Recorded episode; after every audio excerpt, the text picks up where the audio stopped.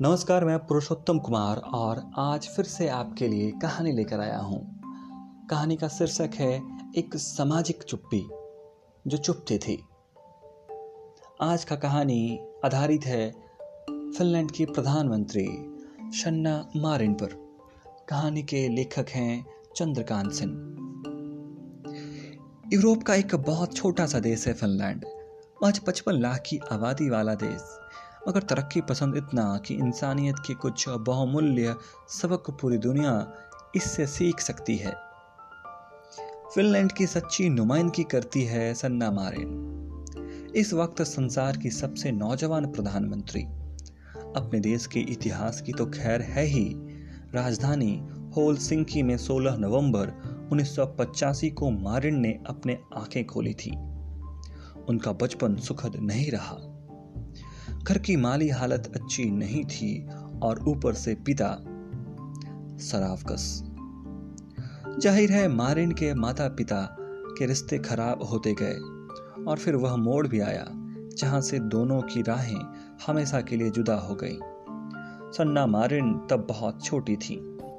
कई शहरों में भटकने के बाद आखिरकार उनके परिवार ने ताम पेरे में बसने का फैसला लिया। जबकि पिता के अलगाव के बाद मारिन की माँ अपनी महिला पार्टनर के साथ रहने लगी थी। इन्हीं दोनों के मारिन की परवरिश की, यूरोप के खुले समाज में ऐसे रिश्तों को कानूनी मान्यता तो मिल चुकी थी, मगर पिछली सदी के अंत तक एक किस्म की हिचक ज़रूर बनी रही। मानवाधिकारों की बढ़ चढ़कर पैरोकारी करने वाले यूरोपीय देशों में भी मुख्य धारा को ऐसे परिवारों रेनबो फैमिली को स्वीकारने में वक्त लगा।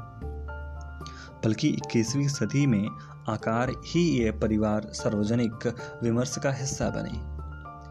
मारे ने अपनी स्कूली ज़िंदगी के दौरान ही महसूस किया कि ऐसे परिवारों के बच्चे के साथ किस तरह का भेदभाव होता है। खुद उनके शब्द हैं, एक चुप्पी थी, जो बहुत सताती थी। उपेक्षा के कारण अक्षम होने के बोध होता। हमें सामान्य परिवार की तरह नहीं देखा जाता। हालाँकि मुझे ज़्यादा परेशान नहीं किया गया।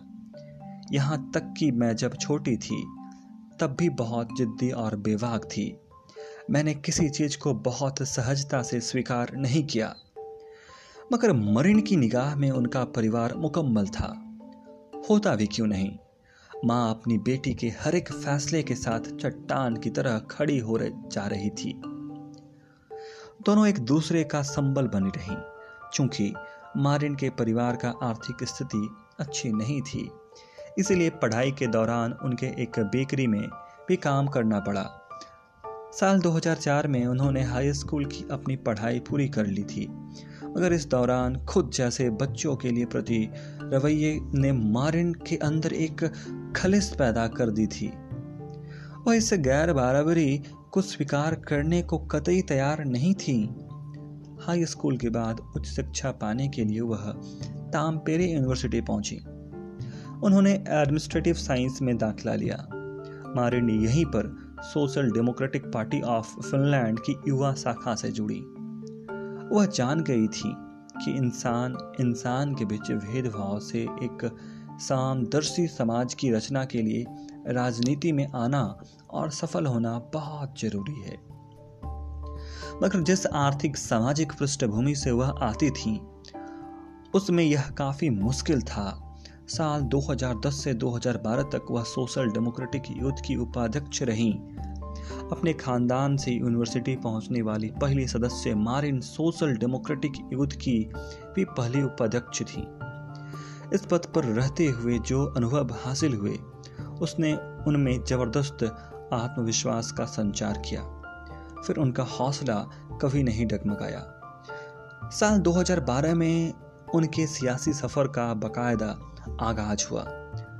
मारिन तामपेरी सिटी काउंसिल के लिए चुनी गई और चंद महीनों के भीतर परिषद ने 27 साल की इस युवती पर भरोसा जताते हुए अपने मुखिया का ओहदा उन्हें सौंप दिया। बतौर कौंसिल चीफ मारे ने तामपेरे वासियों की जिस शिद्दत से सेवा की, उसने उन्हें पूरे फिनलैंड में मशहूर कर दिया। नतीजतन, इस कार्यकाल के दौरान ही 2015 में वह सोशल डेमोक्रेटिक पार्टी के टिकट पर फिनलैंड में वह संसद के लिए दोबारा चुनी गई। उन्हें परिवहन व संचार मंत्रालय का जिम्मा सौंपा गया था। मगर दिसंबर उनके लिए एक ऐसी सौगात के लिए इंतज़ार कर रहा था, जिसकी ख्वाहिश शायद सभी राजनेता पालते हैं। मगर अरमान किसी किसी का पूरा होता है। तेज़ी से बदलते घटनाक्रम में वह फिनलैंड की प्रधानमंत्री चुन ली गई। चौंतीस वर्ष की मारिन जब अपने मुल्क के प्रधानमंत्री का अहदा संभाला था, तब उन्हें अंदाज़ा भी न होगा कि चंद महीनों में ही उनके सामने एक ऐसा कठिन इम्तिहान होगा, जो उन्हें अपने लोगों की नज़रों में सुखुर्क भी कर सकता है या पामाल भी। कोरोना ने फिनलैंड को अपनी जद में लिया, मगर सार्वजनिक स्वास्थ्य सेवा को लेकर पहले से चौकस मारिन ने हालत को काफ़ी सूझबूझ और साहस के साथ संभाला है। उनके नेतृत्व की सराहना दुनिया भर में हो रही है। आज यदि संसार के तपे तपाए काबिल शासनाध्यक्षों की सूची में सन्ना मारिन का नाम सम्मान के लिए लिया जा रहा है तो यकीनन यह फिनलैंड के लिए फक्र की बात है और उसके नागरिकों के लिए सुकून की भी बात है। बहुत बहुत धन्यवाद।